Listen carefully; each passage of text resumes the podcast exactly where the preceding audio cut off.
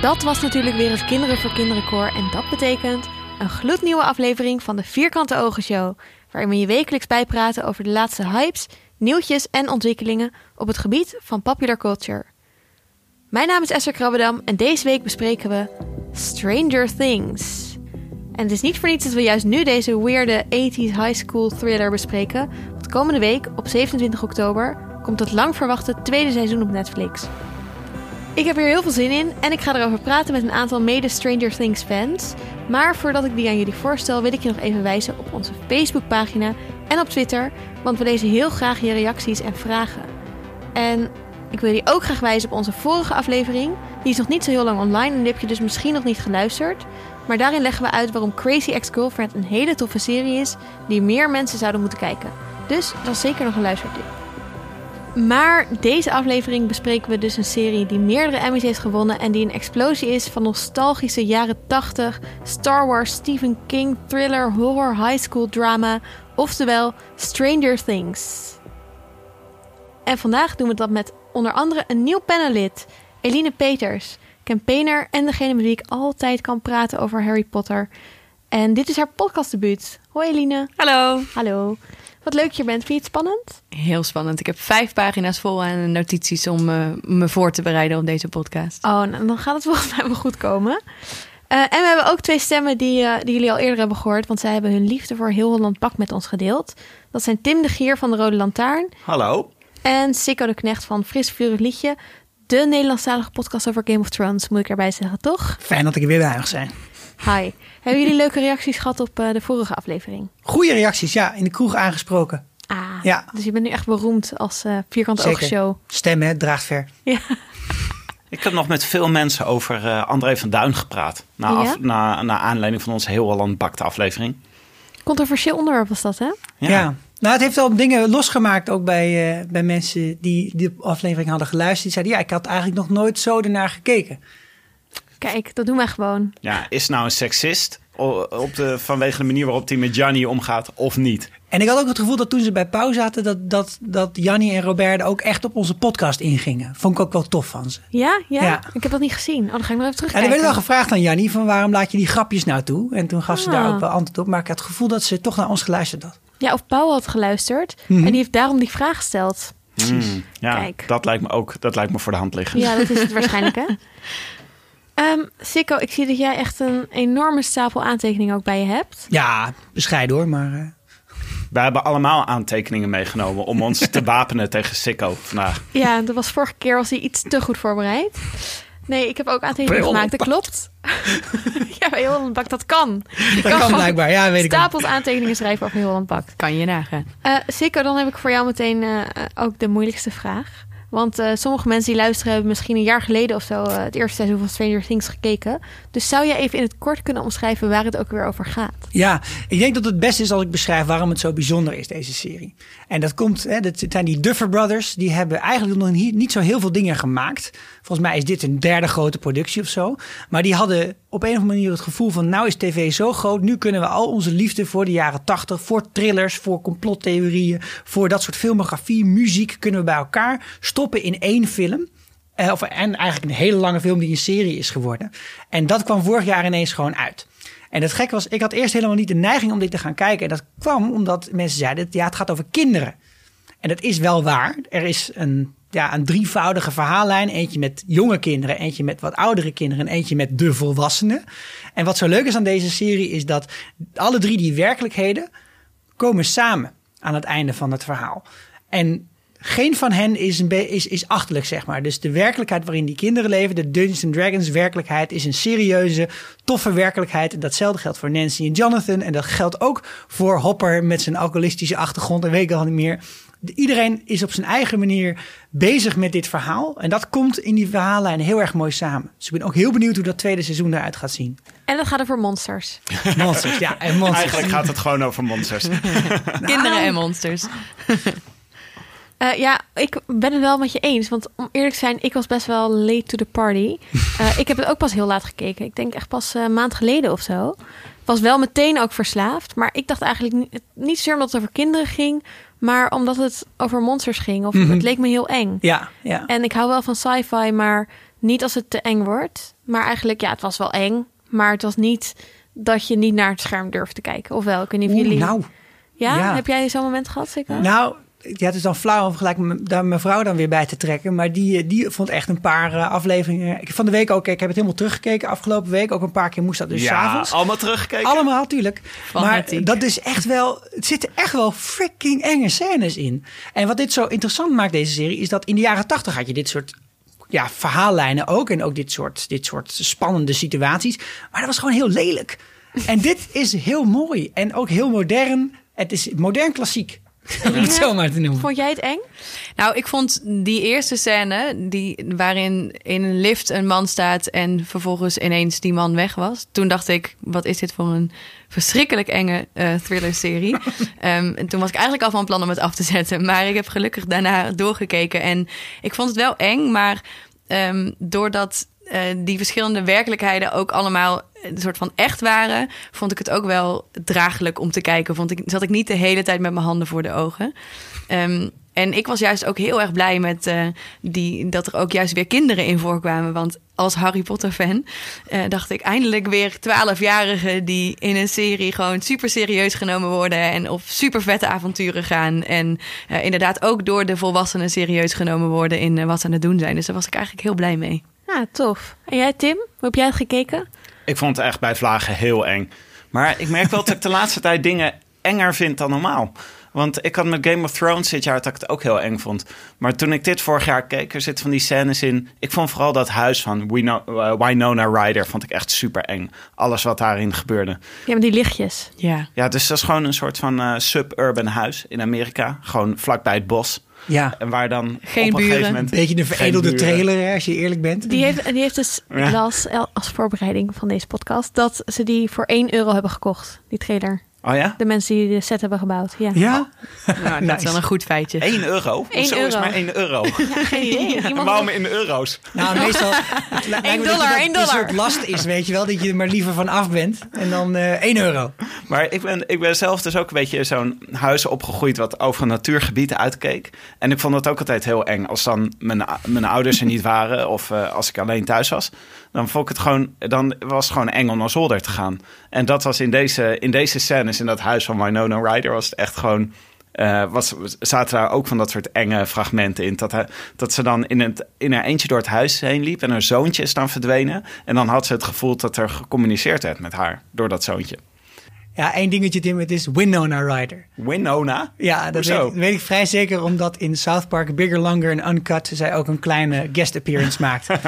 Waarin er pingpongballetjes Ja, ergens vandaan waar, komen... inderdaad. en in het publiek schieten. Ja, Win Winona Ryder. Oké, dan noemen we Winona. Sowieso is Winona in deze serie echt super eng, want ze is de hele tijd Ja. overstuur. Ja, maar Zo. echt constant. Een soort van paniek in de ogen. Dat je er zelf bijna paniek van krijgt als je er naar Ja. kijkt, vond ik. En dan werkt zij in de supermarkt. Maar dan denk je, dat kan toch ook normaal gesproken niet goed gaan? Nee. Nee, maar je snapt, eh, ik snap wel waarom ze in paniek is. Haar zoon raakt vermist en inderdaad, daar kan ze een half mee communiceren, maar niemand neemt het serieus en zijn lichaam wordt opeens gevonden, maar huh, is het wel van hem? Maar dat is dus de setup van de serie, is natuurlijk dat haar zoontje verdwijnt. Precies. Ineens, van het ene moment op het andere moment. Ja. En dan wordt ze helemaal gek. En dan gebeurt er van alles met het, heeft heel veel impact op het, op het dorp. Oké, vanaf nu gaan we spoilers bespreken. Dus misschien goed om alvast even aan te kondigen dat als je nou nog niet hebt gekeken, maar door deze eh, uitleg van ons denkt: holy shit, ik moet dit zien. Ga dan nu eventjes die acht afleveringen kijken. Heb je zo, kan je gewoon in een dag doen. Eén dag vrij nemen, Easy hoppa. Eh, en ga dan de rest eh, van deze podcast luisteren. Oké, dan gaan we nu door met spoilers. Maar voordat we echt diep ingaan op de verhaallijnen, wilde ik het even hebben over de vorm.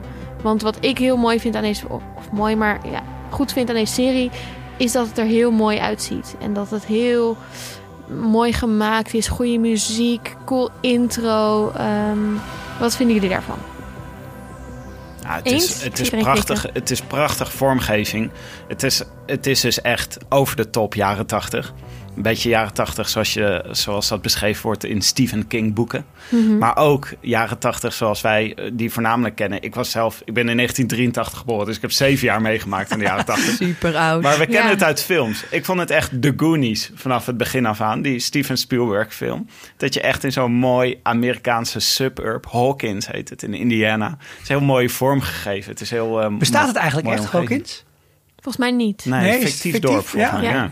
Maar ze nog hebben beter. ook eh, eh, karakters echt gebaseerd of personages gebaseerd op, eh, op de Goonies. Ja, Eh, de acteurs moesten die film Ja. ook kijken. Ja. Oh ja, nou dat snap, dat snap ik wel. Want die jongens zijn een soort van Goonies. Dat ze, dat ze eh, eigenlijk een heel volwassen avontuur moeten beleven. En dan allemaal dingen bedenken om te zorgen dat ze nog een beetje de volwassenen te slim af kunnen zijn.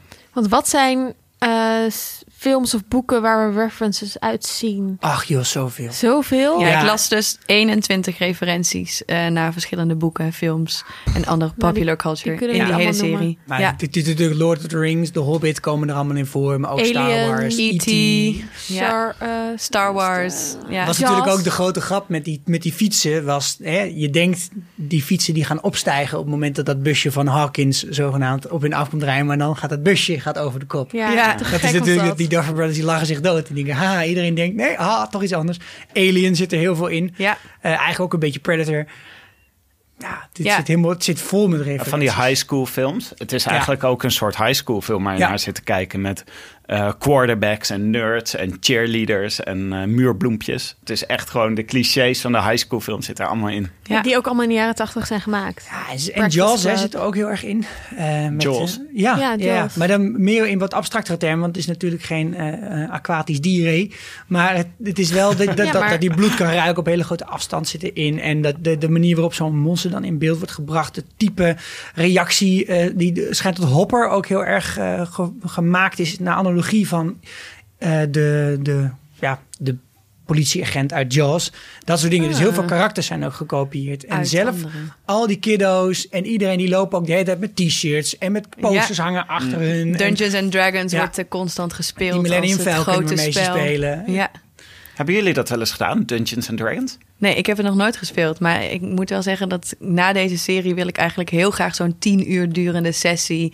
Ja. eh, met, eh, met al die monsters en zo. Ik zou het heel graag willen spelen nu. Het is eigenlijk een bordspel, hè? maar ik heb, ik heb ik ken het vooral van Nintendo-spelletjes. Daar had je ook Dungeons and Dragons. En dan kon je dat, kon je dat ook gewoon spelen. Dus Ja. daar ken ik het een beetje van. Dus je hebt het wel eens gespeeld.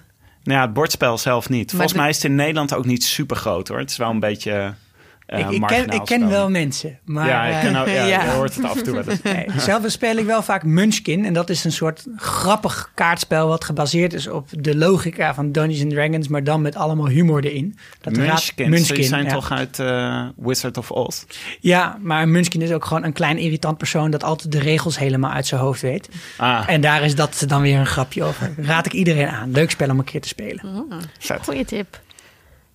Ehm, ja, nog andere dingen over hoe het eruit ziet. Over de, zeg maar alles rond, eh, los van de inhoud.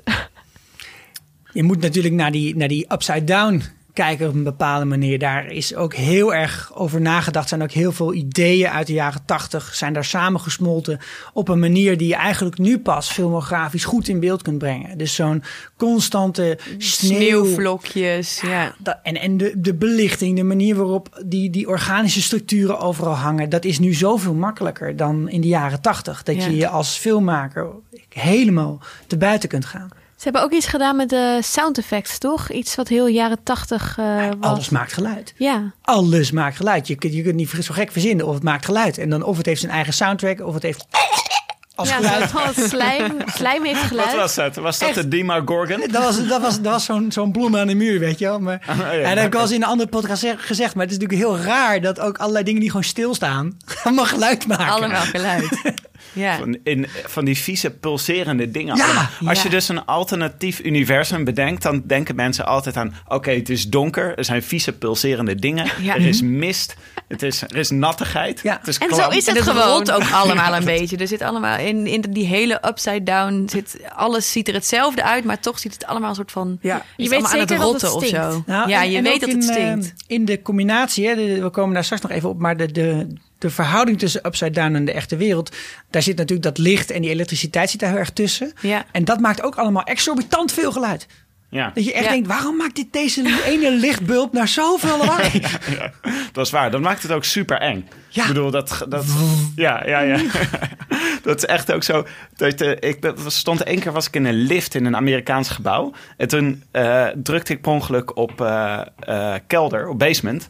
En toen ging de liftdeuren open en toen hoorde ik dat geluid. En dan zag ik het licht knipperen. En toen dacht ik, nou, dit is te cliché. En toen kwam er ook nog een rat langs rennen. Nou, het was echt En had je toen al Stranger Things gekeken en dacht je... oh mijn god, in deze kelder is er gewoon een, een, Ja. een, een hek naar de Upside Down? Of Het was niet? daarvoor. Ik sluit niet uit dat Stranger Things voor een deel gebaseerd is op mijn ervaring met die lift. Kunnen we Afschuwelijk was het.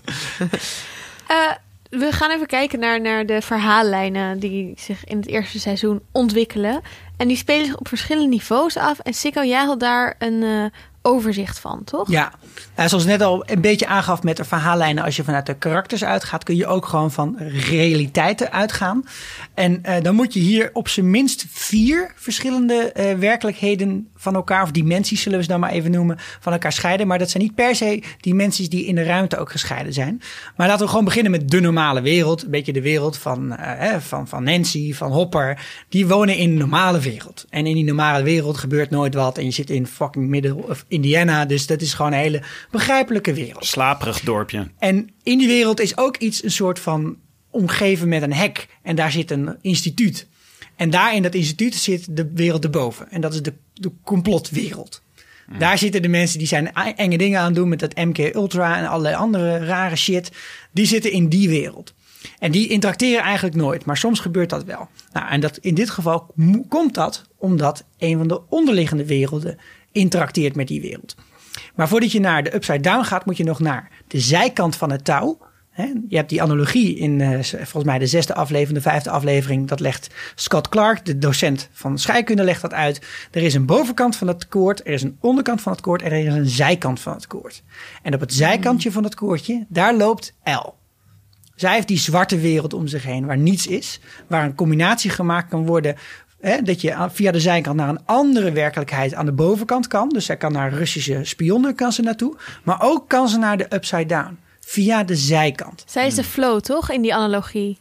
Eh, zij is de, ja, precies. De flow die vlieg, zich is kan, zij, ja. kan bewegen Ja, tussen verschillende de werelden. werelden. En dan daaronder is natuurlijk de upside down. We weten nog steeds niet helemaal wat er nou is gebeurd en hoe de upside down is gecreëerd. Het lijkt erop dat het een soort momentopname is geweest van het moment dat de, het monster werd wakker gemaakt door L.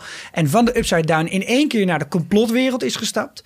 Die dan vervolgens weer naar de normale wereld is gestapt. Maar je ziet ook dat dus tussen die werelden allemaal karakters verbindingen hebben.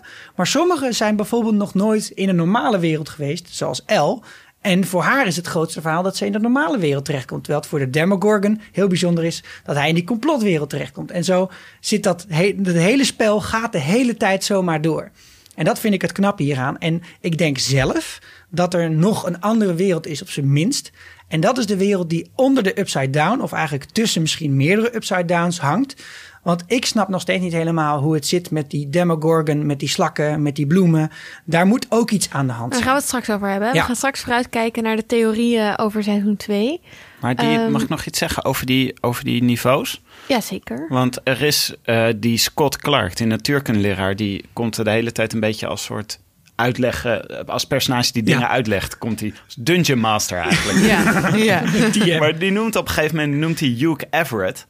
Eh, En die is eh, beroemd geworden van de veel werelden interpretatie. Dat er dus op elk moment zijn er eh, een heleboel verschillende werelden waarin alle scenario's uitgespeeld worden. Dus dat wij hier nu zitten is maar één werkelijkheid. Maar er is ook nog een andere werkelijkheid dat een van ons hier niet gearriveerd is doordat we aangereden zijn of de verkeerde kant op zijn gefietst. Net zoals in Interstellar en in Community. Ja, meerdere werelden. En de, volgens mij hebben ze gewoon het principe overgenomen dat er meerdere, meerdere werelden zijn. Rick and Nou. Morty ook. Ja, dat Ja. gaat hier helemaal over. Oh ja? Als Ja. er nou toch één serie is. Oh my god, kijk dit mensen. Oh, die, moet, die, moeten ook, eh, die moeten ook kijken. Maar dat, eh, die man die dat verzonnen heeft, dat is dus de vader van Eels. Kennen jullie die zanger? Nee. Niels? Jawel. Awesome. Ja. die, Fun eh, fact. die schijnt daar ook boeken zo over te schrijven. Maar dat vind ik heel vet. Maar die wordt dus heel even genoemd, die Hugh Ja. Everett. Ja. En daar gaat hij, de Dungeon Master komt vast nog wel een keer terug om meer over Hugh Everett te vertellen. Ja, ik heb hem ook even geresearched, want hij biologeerde mij ook dat, dat hij aangehaald werd zo letterlijk. Het is ook een, eh, een echt zelfverklaard atheïst. Hij geloofde echt helemaal nergens in. Hij heeft ook altijd gezegd, als ik ooit doodga mag je mijn hele lichaam verbranden en bij het vuilnis zetten. Het maakt mij niet uit. Zelf wel, eh, zeg maar, eh, overleden aan heel veel roken, drinken en veel te veel eten. en eh, zijn andere dochter heeft zelfmoord gepleegd. Oh. Nou, nou. We weten ja, heel, heel, veel nu heel over ingewikkeld deze... familieverhaal van deze meneer. Eh, sowieso gaan we nog heel veel leren volgens mij over de Upside Down. Want er schijnt de eh, schrijvers van deze show schijnen een 30 pagina map te hebben over wat de Upside Down is. Beetje zoals Sikko's aantekening. Ja, precies. Ja, maar ook eh, J.K. Rowling heeft ook een heel notitieblok over eh, de, de mentors. Anders ja. kun je dit soort verhalen niet maken. Dat is wel vet. Dat lijkt me het allerleukste van het schrijven van zo'n serie. Dat je dan gaat denken, op een gegeven moment ga je een brainstorm organiseren. Ga je met z'n allen aan tafel zitten en zeggen... ja, we hebben nu wel die upside down verzonnen. Maar wel Maar, nu. maar wat nu? We moeten regels hebben. Wat, welke regels Ja. hanteert dit systeem? Dit zou ik zo graag willen doen. Dat lijkt me echt super tof om te bedenken. In goede series doen ze dat. Bij Game of Thrones hebben ze dat een beetje losgelaten volgens mij. Je weet het niet. Maar goed, daar Misschien gaan- komt het. Ja, je- niet haten op het is eigenlijk best wel een klassieke ambacht van het, de worldbuilding. En dat is niet echt een... eh, volgens mij in Nederland doen we niet echt, zien we dat niet echt als vak. Maar Amerikanen kunnen dat echt supergoed. Maar heb je Nederlandse fantasy series? Eh, ja, vast Kunnen we hier een krekel in monteren? Eens kijken, een Ehm, Nederlandse fantasy-serie. De scheepsjongens van Bontekoe. Ja, Ah, laten we doorgaan. laten Oké, we ja, we, we dwalen een beetje af. Eh, ik heb een andere leuke vraag voor jullie. Wat is jullie favoriete personage en waarom? Tim. Die van mij is Hopper, hoor. Ja, Hopper? Ja, Hopper is echt het suburban verdriet, wat mij betreft. dat is eigenlijk, die man is geboren om een held te zijn. Vertel even wie het ook weer is. Dat is de agent. De agent. De Die agent helpt met en de Het zoektocht. is een beetje een dubieuze agent inmiddels, want het is een soort van held. Hij is opgestaan als held. Hij woont in dat dorpje en eh, heeft best wel een kutleven. Want ja, hij is in de wieg gelegd om held te zijn. En nu kan het dus eindelijk. Maar er gebeuren ook wat dubieuze dingen met hem door het verhaal heen. En het is wel... De vraag is wat hij gaat doen Ja. eh, komend Ja. seizoen. Ja. Want we hebben namelijk ook gezien dat hij ineens eh, in de auto stapte bij... Wie waren dat ook weer? Was Ja, dat bij FBI de- of zo? Dat waren dezelfde mensen van het Hawkins Instituut, want die rijden allemaal Ja, in die zwarte auto's. In die busjes. Dark side. Dat Dus van de complotmensen. eh, dus de vraag is of hij, of, of hij zijn, eh, zijn ziel heeft verkocht. Ja. Ik Maar- dacht van Hopper, toen ik hem voor het eerst zag, dacht ik... oh nee, je krijgt wel zo'n serie waar dan zo'n heel vervelende politieagent zit... die het leven niet serieus neemt en die gewoon niet gaat luisteren naar die moeder... en die dan Ja. alles verpest. Dus ik zag het al helemaal voor me, Dat is zo'n hè? trope. Ja, dat was Ja. in het Want begin. hij werd zo dat- wakker, heel heel erg, eh, vervelend. Ja. Precies, en heel erg ongeïnteresseerd. Maar dat keerde helemaal om. Dat vond ik echt heel tof van het karakter. En was echt een opluchting voor mij, want ik vind dat heel vervelend. Als, Dat is het eh, leukste. Als karakters, als karakters, als je dan, of als personages, als je dan terugkijkt en denkt van, oh, maar in het begin waren ze eigenlijk ook al hetzelfde, maar toen interpreteerde ik het anders. Ja, Ja. Ja, want gedaan. gedurende de serie krijg je ook te weten waarom die eigenlijk zo, zo'n verdrietige, zielige man is. Ja. En dan eigenlijk begrijp je het eigenlijk wel. Ja, en eh, ik bedoel, we praten hier spoiler, of, eh, met spoilers, dus we kunnen dat gewoon zeggen. Maar het is ook mooi dat hij zijn dochtertje niet kon redden, want die was ziek. Maar nu wel Will weet te redden en daarmee ook eh, gewoon een hele mooie ontwikkeling als Ja. Als mens. Ja, zeker. personage meemaken. Ja. ja, hij is echt ingewikkeld. En dat viel mij ook weer op eh, bij de eerste aflevering. Als je die terugkijkt, dan krijg je heel veel backstory in één keer van Hopper. Hij gebruikt medicatie. Hij is een vette alcoholist. Ja. Ja. maar dat is het suburban verdriet. Dat doen Ja. ze allemaal in eh, Amerikaanse Maar suburbs. waarvoor hij precies die medicatie gebruikt, weet je dus niet. En dat is ook iets wat je altijd tegen iemand kan gebruiken. Want ik neem aan, als dat zo duidelijk is, dan zal het of voor zijn hart zijn... of hij eh, heeft een of andere psychologische... Ja, depressief of zo. Ja. Dat zou natuurlijk... Hij heeft altijd een blauw armbandje om. Oh. en dat Oh, jij armbandje had hij acht jaar geleden ook al om toen zijn dochtertje overleed. Dus dat heeft waarschijnlijk een of andere emotionele waarde voor hem. Ja. En eh, wat ook niet onbelangrijk is, maar we komen daar op het eind nog even op terug, denk ik, is dat eh, de knuffel van zijn dochtertje in de Upside Down lag. Oh. Hè, dat heb ik my helemaal gemist. Ik krijg gewoon kippenvel als je dat zegt. Hopper is echt heel erg belangrijk voor dit verhaal. En wat ik ook niet snap, eh, maar dat is waarschijnlijk omdat het of een soort extra draadje is, wat extra characterbuilding is, maar niet belangrijk is, maar het zou zomaar kunnen. Hij heeft een tyfushekel aan Lonnie. En Lonnie is de ex van Winona Ryder. En daar is Oh, ook ja. iets raars aan de hand. Ja, dat is waar. ja. What's up with Lonnie? Maar ze, ja, maar ze, hij heeft toch, hij heeft toch met Winona eh, het bed gedeeld? Ja, maar dat betekent niet dat je dan gelijk een hekel moet hebben aan iemands ex. Ja, want Ja. wie, wie deelt niet het bed met Winona? Maar als Winona Het even... matras van Hawkins, laten we eerlijk zijn. Nou, nou, nou. Pardon. Ehm, Eline, wie is jouw favoriete karakter? Ja, toch heel standaard, maar het het is toch Eleven. Eleven is, is, eh, is toch wel echt mijn favoriete karakter. En ehm, ik vind het ook heel mooi. De, ik, ik, de, las, zat ook te lezen de verwijzingen naar, eh, naar E.T. En dat Eleven eigenlijk dus voor het eerst in zo'n nieuwe wereld komt. En, eh, en ze mag dan in het huis van, van Mike slapen. En eh, vooral die scène waarin ze dan, als, als er niemand meer thuis is, dat ze dan zo het hele huis gaat ontdekken. En de tv aan gaat zetten. En dan gaat ze in die stoel zitten. En die kan dan naar achteren klappen. Eigenlijk een, een- ja, echt een soort eh, eh, eh, alien in, in onze wereld. Ehm, eh, en ik vind het heel tof hoe, hoe haar karakter ontwikkelt. Ehm, ze is ook. Ergens is ze ook super slim, want ze, ze, op de een of andere manier heeft ze geen woorden. Of, ze, of, of weet ze niet echt heel goed hoe ze moet praten. Ehm, maar ze pikt wel alles op wat die jongens zeggen. En herhaalt dat dan in haar eigen volgorde om zo haar eigen zinnen te creëren. Dat vind ik echt dat is super cool hoe ze dat doet. Eh, in het begin dacht ik, heeft ze nou ineens toch geleerd om te praten? Maar je hoort als je goed luistert dat ze alles eigenlijk gewoon herhaalt van, eh, van wat die jongens eh, naar haar toe brengen. En ik ben echt super benieuwd hoe Eleven terug gaat komen in het tweede seizoen. Ja, zij is ook een van mijn eigenlijk wel favorieten. Ik vind het ook heel vet dat zij eh telekinesis, of telekinesis, hoe je dat in, zeg je in Nederland? Telekinesis als kracht heeft. Dat vind ik sowieso de vetste superpower. Als ik een superpower zou mogen hebben, dan zou dat hem wel zijn. Ja, voor mij ook. Dus dat vind ik heel cool ook aan haar. Tof. Telekinesis is Storm toch ook uit X-Men? Die heeft toch telekinesis?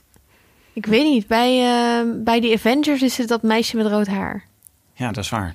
Even voor de luisteraar, telekinese is dat je met je gedachten dingen kunt bewegen. Ja.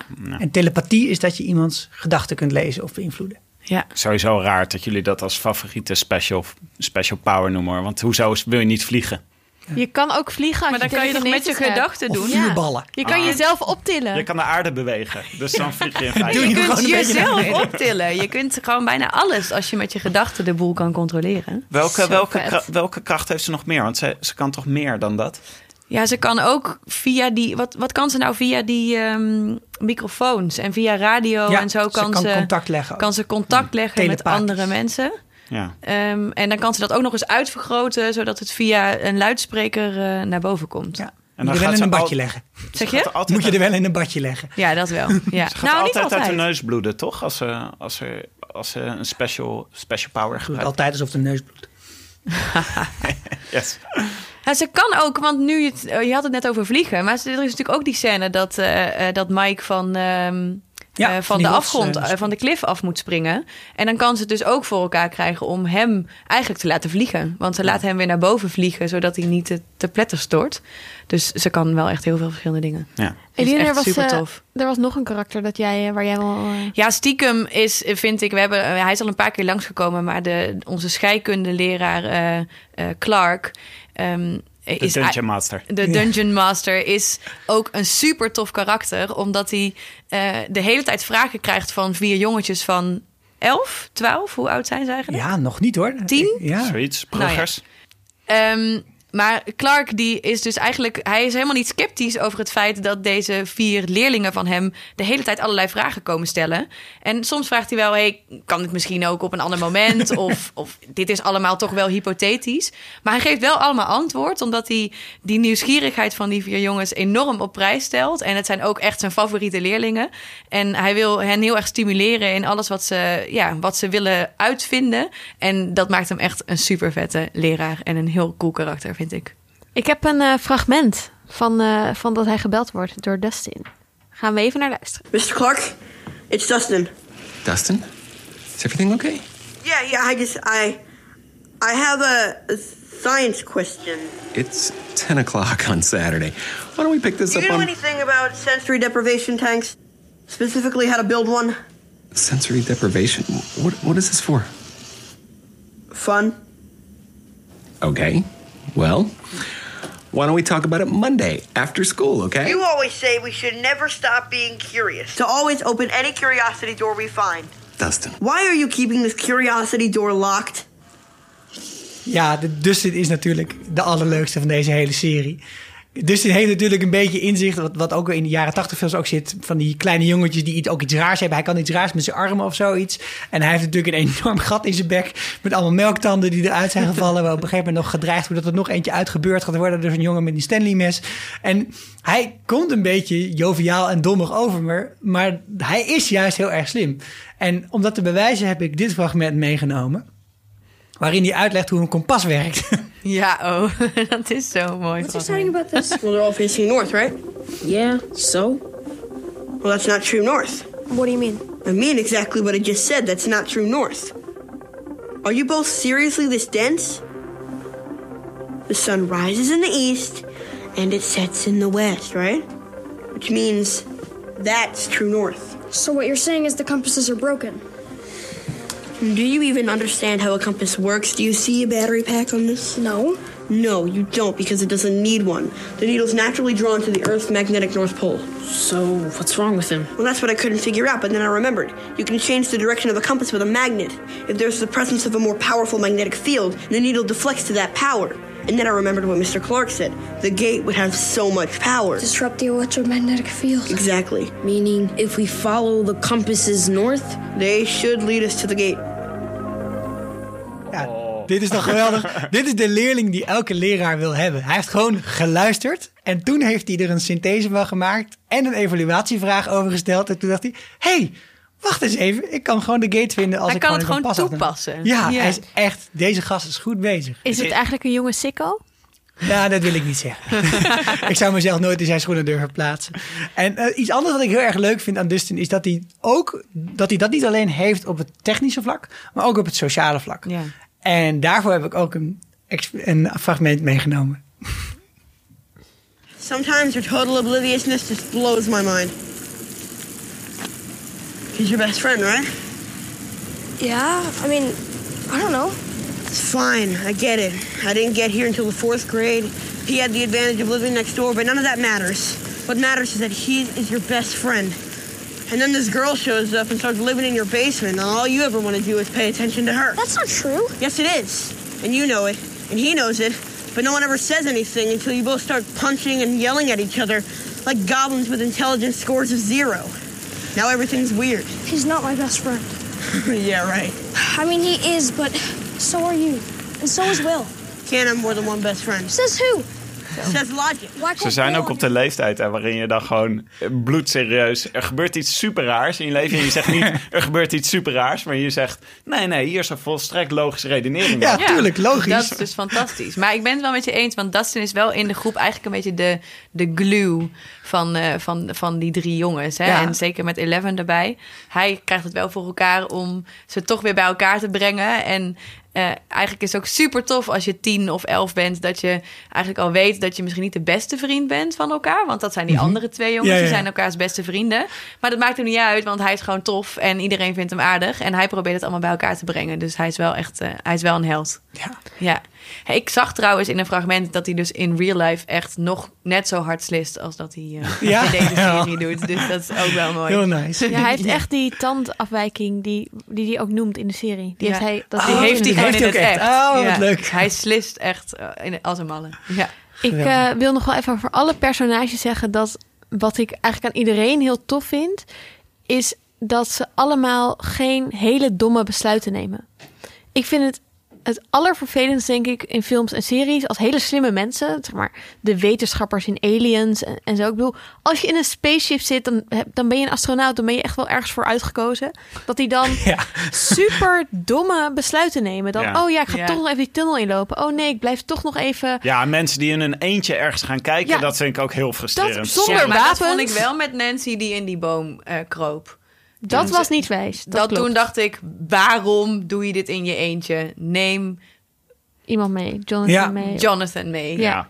Maar ik vond wel bijvoorbeeld hoe Nancy en Jonathan die Dem- de Demogorgon willen verslaan, Zeker. was gewoon slim. Ja, en verder, voorbereid. 2.0.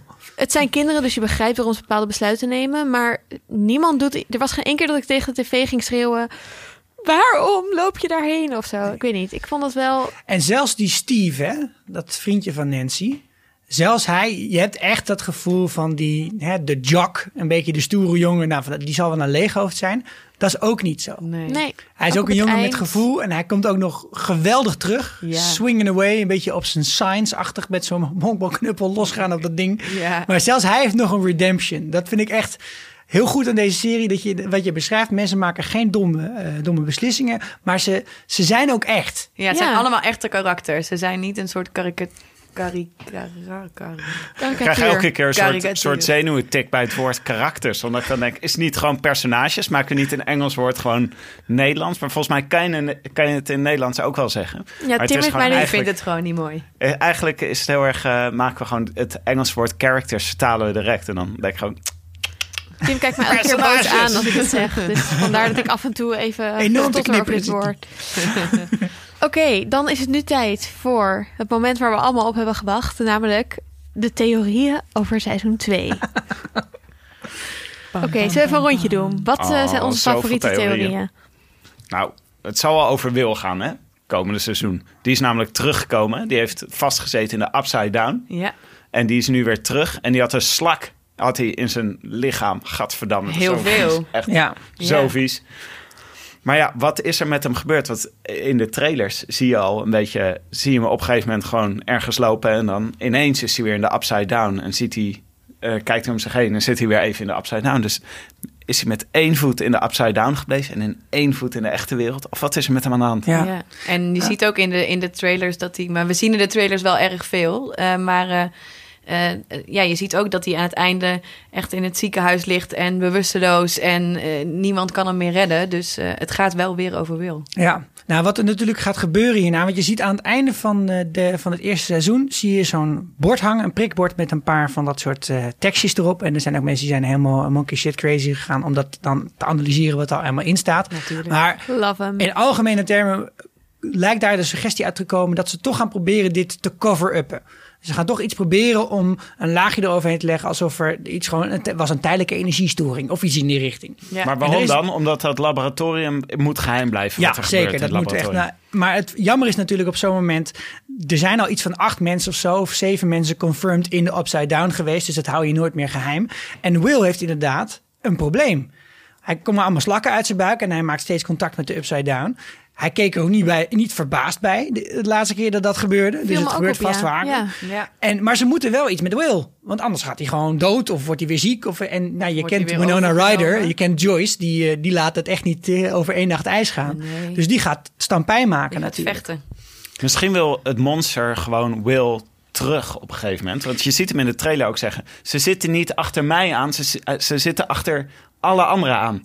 Dus dat bedoelt hij misschien met alle andere... de andere mensen die in de Upside Down zijn geweest. Ja. Oeh. Ja, maar je ziet hem ook aan het einde zeggen van laat, laat me maar gaan, want hij komt eraan. Dus jullie moeten nu rennen, want hij, hij is hier nu voor mij, toch? Ja, maar misschien is het als volgt... dat de monster in hem een babymonstertje heeft gezien... en dat hij gewoon lekker bezig was met hem tot een babymonstertje te groomen... en dat ze hem toen weggehaald hebben. En dat het monster nu heel erg boos is... dat ze zijn babymonstertje hebben weggehaald. Dat Ja, of het ook. monster probeert via Will in de echte wereld te komen. Door, hè, via Will probeert hij een soort zijn tentakels uit te, te, te strekken eh, in de echte wereld. Oké, ik gooi even meteen een, een crazy theorie erin. Ik ben het eens met Tim's verhaal van hè, de babymonster herkennen. Want ik denk namelijk dat... Kijk, ze hebben Will toen meegenomen uit de Upside Down. Terwijl die, er zat zo'n ding in zijn mond, slak in zijn buik. zat in zo'n soort spinnenweb. eh, ja, een beetje à la Alien. Hè? Die feed ook op mensen in de Alien films. Ehm, maar Barb, die lag daar nog. En Barb, die was helemaal... Die had niet meer zo'n ding in haar mond, volgens mij. Of misschien Nee. ook wel. Maar die zag er wel Dood fucking uit. creepy uit. Dood, met Barb was het hartstikke dood. Dat was Ja, echt oké, oké, oké, oké. Want Eleven Barb was dood. Eleven kan haar vinden Geen in die, bad, in, die, in die badkuip. En dan zegt ze nee, die, die is weg. Oké, maar wat nou als ze dood is, maar alien, slakken of baby's of whatever eieren in haar zijn uitgegroeid tot dat monster wat we zien in de trailer. Oftewel, Barb is het monster geworden, want er is een in haar eieren incubated, haar Oh. vervormd tot monster. En als Will was gebleven, was hij ook een monster geworden. Maar die is weggehaald. Dus het monster, het oppermonster, roept hem nu terug van... Dude, je, je, moet, je moet nog vol worden, volmaakt worden tot monster. There. Zo, maar dit zou toch... That's Barb. Dan hebben ze And dus iedereen boos dat niemand op Barb let. Omdat Barb het onaantrekkelijke meisje is vergeleken met Nancy, het aantrekkelijke meisje. En dan is iedereen al boos. En wat doen ze dan om het goed te maken? Dan is zij ook nog het ubermonster uiteindelijk. En geworden. Maar is takes het niet revenge. zo? Is het niet zo oh dat ja, dat, zou wel mooi zijn. dat Ja, als hè? ze Will uit de Upside Down halen, dat er ook allemaal andere slachtoffers. Of Ja, nou, dat- Barb ligt daar en die is dus eh, echt helemaal gone. Maar ook allemaal er skeletten. Ja. Er liggen allerlei, Dus eh, allerlei schedels liggen er Ja. en er liggen allemaal restanten van mensen. Dus er zijn veel meer slachtoffers. Dus Ja, waarom zijn die dan Ja. niet een monster En geworden? ook dus dat knuffeltje van de dochter van Hopper ligt er ook. Ja. Waardoor ik denk dat Hopper toch ook zelf al met dit verhaal te maken heeft gehad op een of andere manier. Maar hoe is dus nog steeds onduidelijk. Ook een reden waarom hij waarschijnlijk eh, bereid was om een beslissing, om een soort deal te maken met de mensen, eh, met Brenner. Want dat heeft hij nog met Brenner gedaan. Hè, waarvan we niet zeker. Brenner is die man in de zwarte regenjas, het witte haar, die papa genoemd wordt door, F, door Eleven. Oh, maar we weten niet zeker trouwens of Brenner dood is. Hij is wel aangevallen door de Demogorgon, maar not died on screen. Dus we weten het niet. Maar daar is een deal gesloten tussen hen twee. Waarschijnlijk dat hij mocht gaan zoeken naar zijn dochtertje. Dat is altijd hoe ik het heb geïnterpreteerd. Wat hier aan de hand was. Maar ik denk ook dat de eh, manier van begrijpen via alleen, het een- alleen de Demogorgon niet goed is. En dat komt terug in het Dungeons and Dragons spel. Ja. Namelijk, er zit een Dungeons and Dragons spel samenvatting aan in de allereerste aflevering en ook in de allerlaatste aflevering, waarin verschillende monsters genoemd worden. Misschien kunnen we er naar luisteren? We kunnen er naar luisteren. It was a seven. Huh? The roll. It was a seven. The Demogorgon. It got me.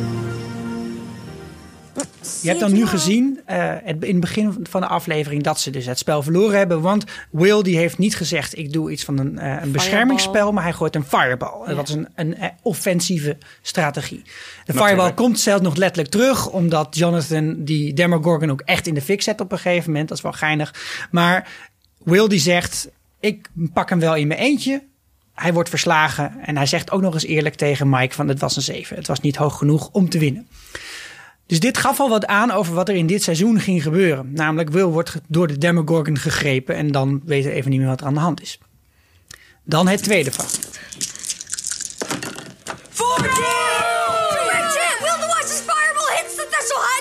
It makes a painful. And then it crumbles to the ground. Its clawed hand reaches for you one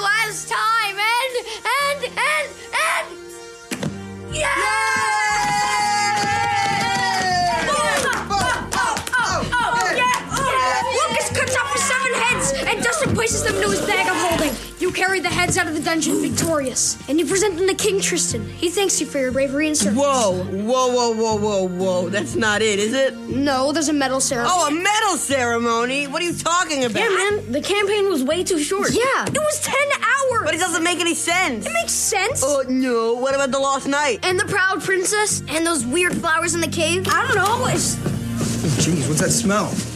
You guys been playing games all day? Just no, it's just Dustin. He farted. En hier wordt er eigenlijk al aangegeven dat er een Proud Princess, een Last Night en allerlei andere en hè, een Flower Field of zoiets is. Maar Flowers in the Cave. Flowers in the Cave, dat moeten wel eieren zijn van een of andere beesten natuurlijk. Maar ook de Thessal Hydra. En dat is natuurlijk het meerkoppige Hydra-monster, wat we kennen uit Hercules. Waarin dus ook wordt erkend, er is ook nog een ander monster. En ik heb daarom aan het begin al even gezegd over die verschillende niveaus, dat ik denk dat er nog iets aan de hand is. Er is een reden waarom die Demogorgon überhaupt de moeite neemt om naar de normale wereld te gaan. Misschien leeft hij in een wereld waar niks meer te vreten is, waar hij al jarenlang op een houtje zit te bijten met zijn vier soort flappen van tanden. En dat hij nu denkt, ik ga, ga maar naar buiten, maar hij, misschien wordt hij wel opgejaagd door iets. En dat zou wel eens die Thess- Thessal Hydra kunnen zijn in dit geval. De Demogorgon heeft zelf een vijand. Ja. Een grote monster. Die eigenlijk Barb is, volgens Esther. Nou, dat laatste ga ik dus even niet in mee.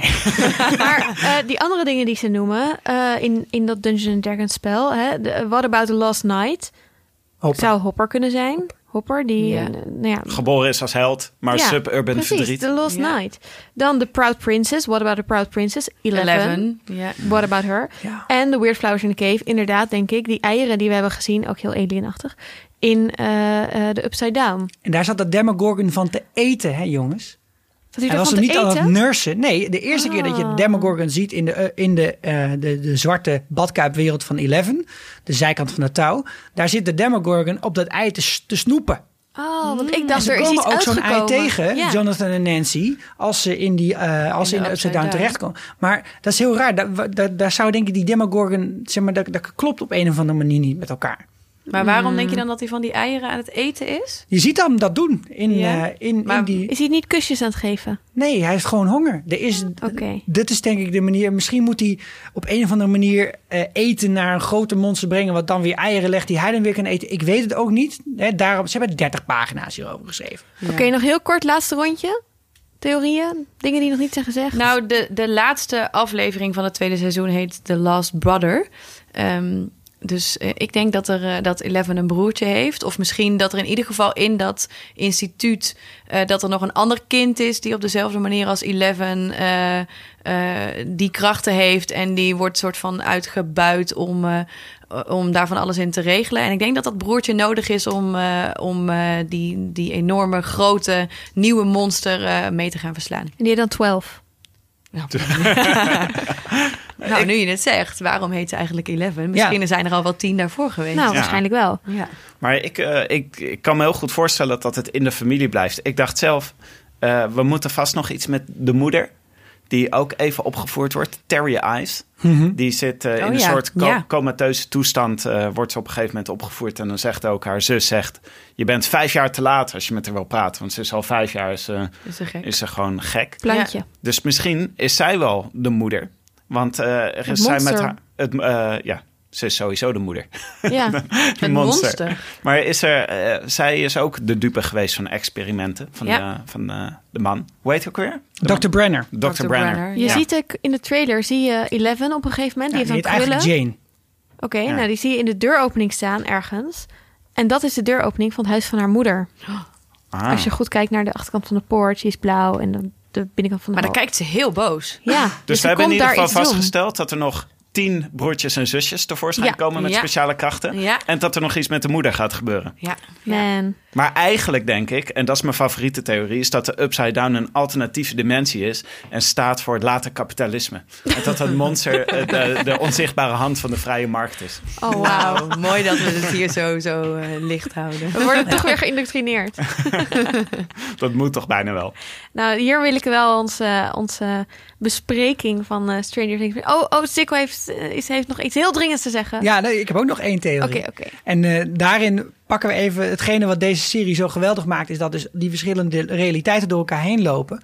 Dat Hopper, hè, die is op het begin ook op zoek naar Will en die vindt Eleven, weet je wel. Dat soort dingen gebeuren ook de hele tijd. Dat de ver- ver- verkeerde leads komen toch uit bij het goede antwoord.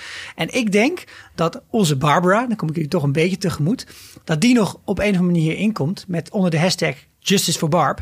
Want ik denk dat haar vader of haar moeder, want die hebben ook allebei één keer heel even gezien in de serie, Ja. dat die gewoon iets gaan hebben van, ja maar hallo, waar is onze dochter heen? Ja. Ja.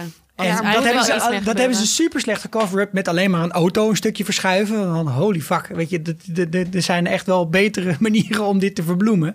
En ik denk dat zij op zoek gaan naar wat er aan de hand is. En op die manier ook weer bij dat MK Ultra of iets anders uit gaan komen. Waardoor je dus gedwongen bent om toch weer op het echte verhaal uit te komen. Ja, ik denk ook niet dat we de actrice moeten geloven die zegt dat ze niet meer terugkomt. Dat zei eh, Jon Snow zei dat ook, hè? Precies, dat moet je zeggen. Ja, dus dat is gewoon. eh, Het dat was wel een overtuigende performance. Maar goed, ze is ook actrice, dus... Precies, hoewel dit haar eerste rol ooit was. Ja? Fun fact, ja. Oké, dan met hashtag Justice for Barb. Laten we de Mooi. Mooi einde. Stranger Things achter ons. En gaan we door met Lucht je hart. Waarin jullie allemaal nog even je hart mogen luchten over iets rondom popular culture. Wat jullie deze week hebben meegemaakt. En Sikko, jij mag eh, aftrappen. Hans! Het was Hans! Yes, yes, yes, yes! Oh man, Hans heeft heel Holland Bakt gewonnen. En nou ja, als je onze aflevering daarover hebt geluisterd... dan snap je wel waarom ik dat zo leuk vind. Het was nog even kiele kiele, want eh Gwen die deed een Ine. Ja. Kan echt niet. De communicatiestrategie, hè? Dat is, Oh, had oh, erover oh, oh. nagedacht. Het hielp hem niet. Maar het is toch de 21 of 22-jarige student die bij zijn oma woont, Hans geworden. Heerlijk. Maar het was natuurlijk. Gwen die wist natuurlijk niet van tevoren dat ze een, eh, een bruidstaart zouden gaan Nee. bakken. Dus eh, je kan het hem ook niet heel erg kwalijk nemen dat het een heel emotioneel moment voor hem werd. Meestal vertellen ze het wel van tevoren wat je meesterwerk eh, mag worden. Dus hij wist het wel. Oh, Ja, ze kunnen oefenen thuis. Ze mogen ze thuis ja. oefenen. Eline, wat was jouw eh, luchtje hart? Nou, je hart ehm, bij eh, Street Lab afgelopen week ehm, ehm, is een, een deel van het programma ehm, moeten eh, Stijn en Daan, eh, mede-juryleden, overtuigen van of iets eh, wat zij noemen, of dat echt gebeurd is of niet. En hun, eh, eh, hoe zeg je dat? Eh, hun feitje, of wat, wat zij, waar zij hun juryleden van wilden overtuigen, is dat zij in 48 uur een boek hebben geschreven die uitgegeven is en met drie sterren is beoordeeld. Eh, nou, de jury geloofde er niks van, maar het is ze dus echt gelukt. Ze hebben dus in 48 uur een boek geschreven genaamd Polder Glamour. Ah. Ehm, en dit boek, eh, en ze hebben het helemaal opgenomen dat ze 48 uur lang met z'n tweeën hebben zitten rammen op, eh, op de computer. En uiteindelijk is er dus een uitgever geweest die heeft gezegd: We vinden dit eigenlijk best wel tof. En is hij dus door recensisten met drie sterren beoordeeld. Eh, Wauw. en het boek gaat over een. eh, Recensisten? Re- Recensenten? recensenten. het is door recensenten met drie sterren beoordeeld. Oh, mooi. Wat een leuk verhaal. Ja, en hebben ehm, ze 47 uur over de titel nagedacht en toen nog een uurtje getikt? Of, Nee, ze hebben ook echt 20.000 woorden gewoon eh, op papier gekregen. En het gaat, eh, geloof ik, over een, ehm, een, een mislukte volkszanger... die uitgebuit wordt om eh, allerlei Nederlandstalige liedjes eh, eh, Oh, neer te zetten. Ook een horrorverhaal. Ook een horrorverhaal. Waar kan ik dit kijken? Eh, nou, eh, terugkijken van Street Lab. Maar het boek is dus ook al uitgegeven. Dus je kunt het gewoon lezen. Geniaal. Sinterklaas komt er weer aan, dus Ja, ik zeg, eh, koop het boek. Goeie tip. Tim, luchtje Ja. hart. Ik moet nog iets kwijt over het, eh, over het thema van deze, van deze show. Vierkante ogen. Waar we Ja. altijd naar luisteren in het begin. De zoete, zoete stemmetjes van de Kinderen voor Kinderen. eh, van het Kinderen Love voor Kinderen koor. ja. Eh, dat is geschreven door niemand minder dan André van Duin. De seksist uit heel Holland. Dit is toch ongelooflijk. Oh man, Mensen, toeval bestaat niet, jongens. En het wordt gezongen door eh een eh, Ferry. En Ferry is later in zijn leven natuurlijk bekend komen te staan als Ferry Mengelen. Kelly. Nee! Dit is Ferry van der Veer, die later in zijn leven Kelly, van der Veer werd. Van Big Brother. Dit is toch de ene revelatie na de andere. Jeetje. Echt. Wauw, wat een song. Wat een goed uitgekozen tune is het dan. Ja, echt. Zoveel popculture in één nummer. Ja, of alles in Nederland is van dezelfde maker. Maar dat, En Jan Rietman, die eh, componeerde het, die heeft het arrangement gemaakt. Weten we daar nog een leuk feitje over? Of Jan Rietman? nee, die eh, volgende keer misschien. Ehm, nou, mijn, eh, mijn luchtje hart is... eh, ehm, ik ben heel erg fan van Game of Thrones. Dat was jullie waarschijnlijk niet ontgaan.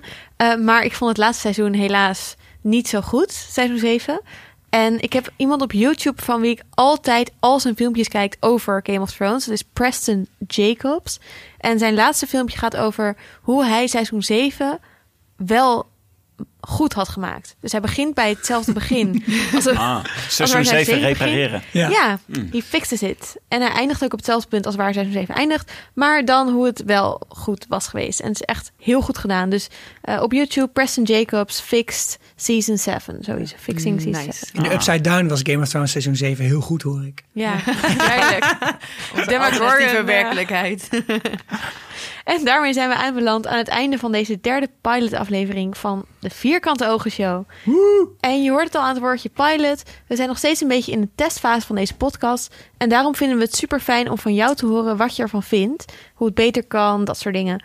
Dus laat vooral een berichtje achter op onze Facebook of via Twitter. Of via vierkanteogenshow.dagenacht.nl Eline, Tim, Sikko, heel erg bedankt voor al jullie kennis en theorieën over Stranger Things. Hoe gaan jullie het eh, nieuwe seizoen kijken eh, vrijdag? Ik denk niet vrijdag, maar gewoon eh, vrijdagnacht. ja, precies. En dan binge watchen. Dit weekend Gewoon binge-watchen. keer. Ja. Ja, ik ook.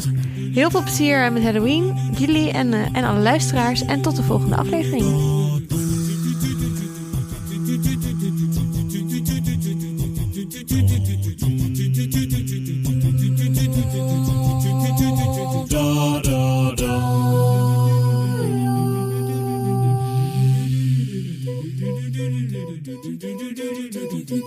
do do do do do do do do do do do do.